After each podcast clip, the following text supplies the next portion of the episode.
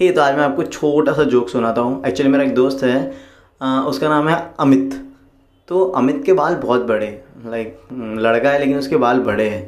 तो ना वो छोट छोट थोड़े से बाल कटाना चाहता था उस दिन और उस दिन उसने घर से निकल रहा था इंजीनियरिंग का लौंडा है।